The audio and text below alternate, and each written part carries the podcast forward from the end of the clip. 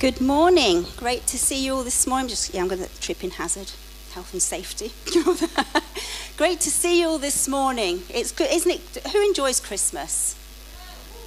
Oh gosh, really? That's really poor. Just a few of you. But a humbug. I am one of these people. I love Christmas. I just enjoy it. I throw myself into the season of Christmas because you know what? It's it's like the time when we as Christians can celebrate the birth of our Christ. It's the time when we can talk very openly about what we believe as Christians because actually the world kind of get it. You know, you'll find, won't you? I mean, we heard poor Toby last week, who'd just been resigned to being a shepherd all his life. And I, I feel his pain. I was a sheep. It, it's hard, people, it's hard. But you know what? Um, primary schools, regardless of their faith, will often do the nativity service. I can guarantee pretty much all Christian churches worldwide will be reading the story of the Nativity. And so it's a great time to talk about Jesus, the birth of Jesus, and and just to, to just get excited about what he has done. Now, a lot of the stories, and I, I think if you've been around church lots of years, you will have heard this story so many times, preached in so many different ways. Maybe not the seven dwarves that we had last week, um, but there are lots of different ways where people will talk about the story. So I'm not going to try and tell you anything you don't already know this morning. I just want to remind you about who Jesus was because we can look at the whats and the wheres and the hows, and that's the story of how it all happened. But this morning I would like to look at the who. Who really was the Christ child, Jesus? So when you've been, um, we're, we're going to take a look at John's uh, perspective this morning. If you've got your Bibles with you, maybe you can turn to John 1.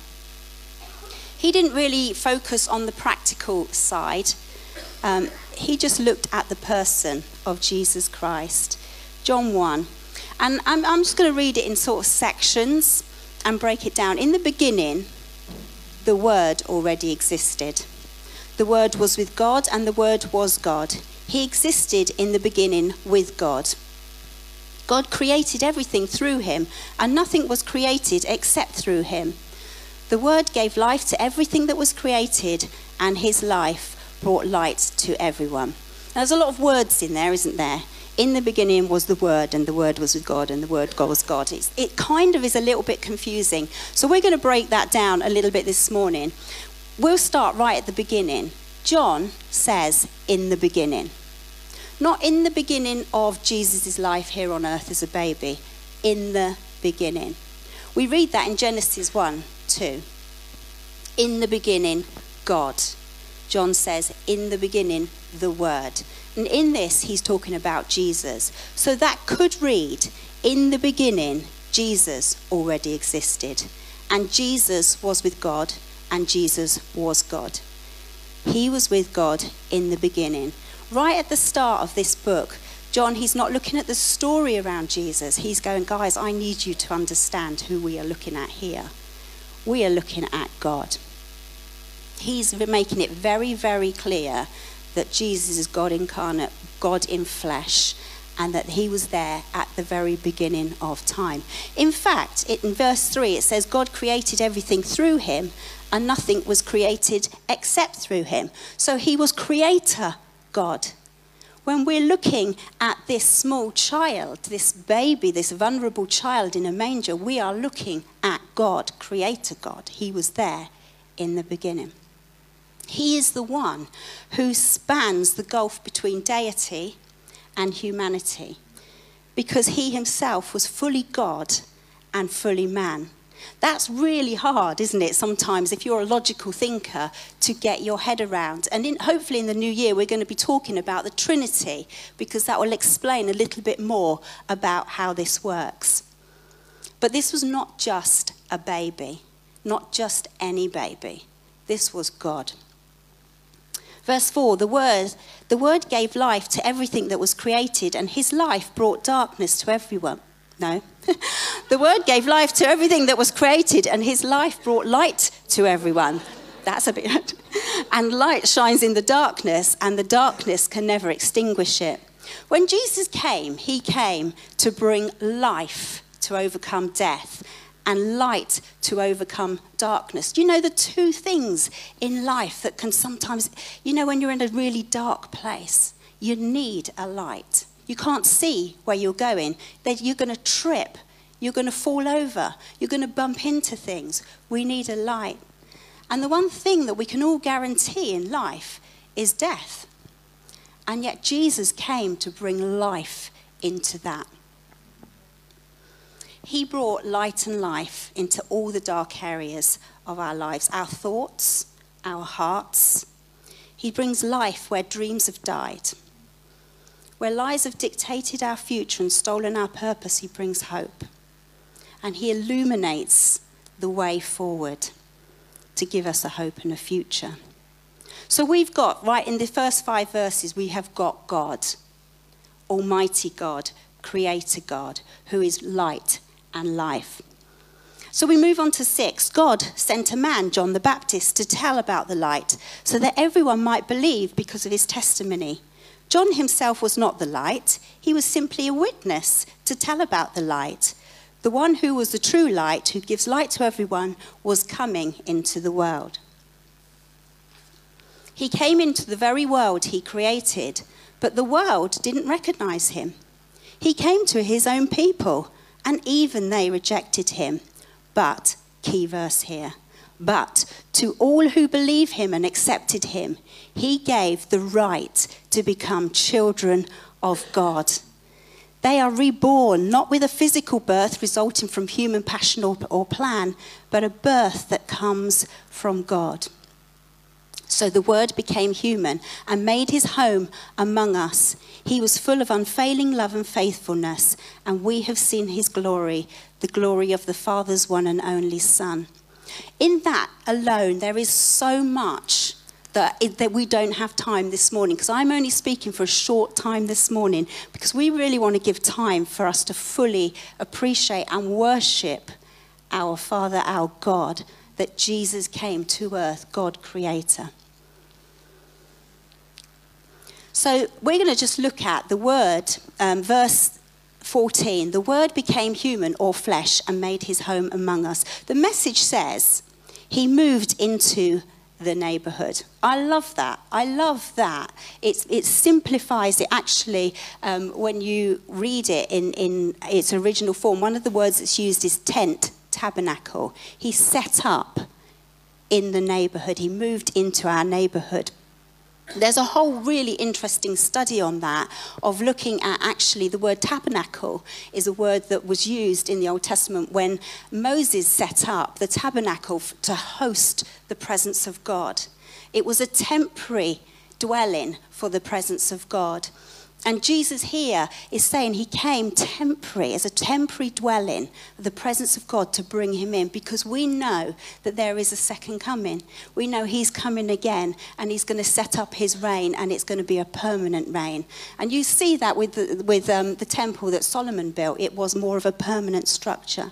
And so that's exciting. That's something I think it's exciting. That's something to get excited about. But simplifying again, but going back to the beginning, in the beginning, God walked in the garden with Adam and Eve. He had a close and personal relationship with them. It's always been his plan and desire to be in a close personal relationship with us. He didn't want to be far away and he has set up his home. He moved into our neighborhood. He set up his home. He came to live with us. I don't know if you've ever been a student or whether you've ever house shared with somebody. You really get to know someone when you live with them. It's not always good. It's sometimes it's hard. Sometimes you take you you go, oh, I want to move in with my mates. This will be great fun, and then you live there for a bit and you realise that actually they don't clear up after themselves. They don't pick up after themselves. The towels are on the floor. Sounds like my home. Um, no. But, it, but it's true. You know, we really get to know everything. You cannot continue to hide who you are in the neighborhood when you've got someone living with you all the time. But God, He chose to leave the splendor of heaven and to move here. He made himself completely vulnerable. You cannot get any more vulnerable than a newborn baby. This is God, our Creator, who has put Himself into our human hands to manage that. He came into a world full of mess and dirt, physically, emotionally, mentally, spiritually. Sounds a bit like today. When we look at the world, you know, we can go, gosh, this is a mess. This is a mess. But God came. And He's still working into our mess. He wasn't born in a beautiful palace, clean and sanitized. He was born in a cowshed with muck and dirt. That wasn't an accident, that was a statement. That was a statement saying, actually, you know what?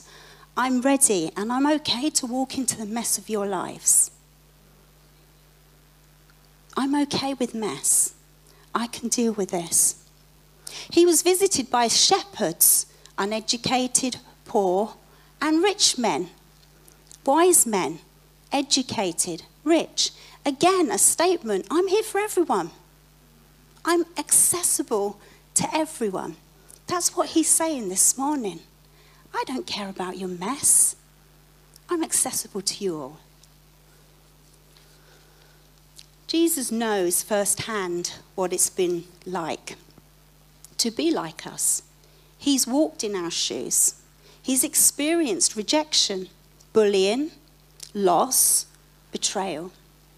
The writer of Hebrews puts it this way For we do not have a high priest, Jesus, who is unable to empathize with our weaknesses, but we have one who has been tempted in every way, just as we are, yet he did not sin. So let us boldly come to the throne of our gracious God. There we will receive his mercy, and we will find grace to help us when we need it most. He came in, he knows what it's like. He moved right into our busyness, right into our messy lives, right into our brokenness, into our weary world and our weary hearts. And he moved in if we let him. Revelation 3 says, Jesus said, Here I am. I stand at the door and knock. If anyone hears my voice and opens the door, I will come in and eat with him in that pers- him in person, and they with me. Each of us has a personal um, opportunity to host King Jesus this morning. And yet, as Jesus knocks, lots of us hesitate. Wow, I'm not really quite ready for the king to enter. I just need to clear up a bit. I just need to get everything right. Can I just say, if Jesus was looking for perfect, he would have stayed in heaven. But he was looking for you. So he moved into your neighborhood and he made himself available. I believe as Jesus says to us, you live in a mess. Let's clear it up together. That's okay. I'm okay with that. I don't just want the lounge space. Let's not just clear the lounge. Have you ever done that when people are coming round and you quickly do the bits that they can see? You clear it all up, shoving it in drawers and cupboards out the way. But don't go upstairs. don't go upstairs. See the bedrooms. But God says, I want access all areas. Let's get the whole thing clean. Let's clear up every aspect of your house. When you're broken, He's saying, let's fix this together. Don't try and do it on your own. You're never going to fix yourself on your own. You need Jesus. And when you're tired, He's saying, let's rest. Let me just carry this for you. Let me take this burden and carry this for you. You're not alone. Like the innkeeper in the Nativity, we all have a decision this morning. Do we open the door and let him in? Do we say to Jesus, Yes, I welcome you in? Or do we go, actually, there's no room. There's no room. We're going to worship together some more in a moment. And I want you to respond by asking yourself the question Have I fully made myself available to host the presence of God this morning? Is the door to my heart fully open, or have I kept him waiting on the doorstep? Do I keep him contained in the lounge of life, in my lounge? And is he really worthy of my praise, worship, and adoration this morning? I believe he is. King Jesus, Almighty God, creator of heaven and earth, who came to earth. There is a doctor, uh, um, he's a pastor actually, he's called Dr. Shadrach Lockridge. And he did an hour sermon. You'll be pleased to know I'm nearly finished. Um, he did an hour sermon, and he did this uh, part of this preach, um, and it's like a six minute preach, but I'm not going to read it all. I'm just going to read part of it to you this morning. And then we're going to go into a time of worship. It says, He supplies strength for the weak, He's available for the tempted and the tried. He sympathizes and He saves. He's strong and he guides. He heals the sick. He cleanses the lepers. He forgives sinners. He discharges debtors. He delivers the captives. He defends the feeble. He blesses the young. He serves the unfortunate. He regards the aged. He rewards the diligent and he beautifies the meek. Do you know him? Well, my king is the king of knowledge. He's the wellspring of wisdom. He's the doorway of deliverance. He's the pathway of peace. He's the roadway of righteousness. He's the highway of holiness. He's the gateway of glory. He's the master of the mighty. He's the captain of conquerors. He's the head of heroes. He's the leader of legislators. He's the overseer of overcomers. He's the governor of governors. He's the prince of peace. He is the king of kings and he is the lord of lords. That's my king. His office is manifold, His promise is sure, His light is matchless, His goodness is limitless, His mercy is everlasting, His love never changes, His word is enough, His grace is sufficient, His reign is righteous, His yoke is easy, and His burden is light. That's my King. Isaiah prophet, prophesied in chapter 9 For a child is born to us a son is given. The government will rest on his shoulders, and we will call him Wonderful Counselor, Mighty God, Everlasting Father, Prince of Peace. His government and his peace will never end. This morning, let's recognize that this is not just about a cute baby and a nice story.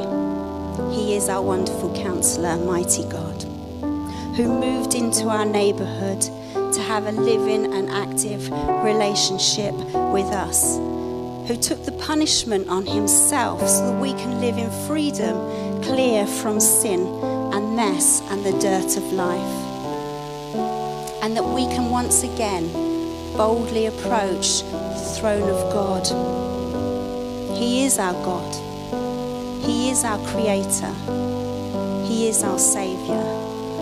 And He is our friend. His name is Jesus.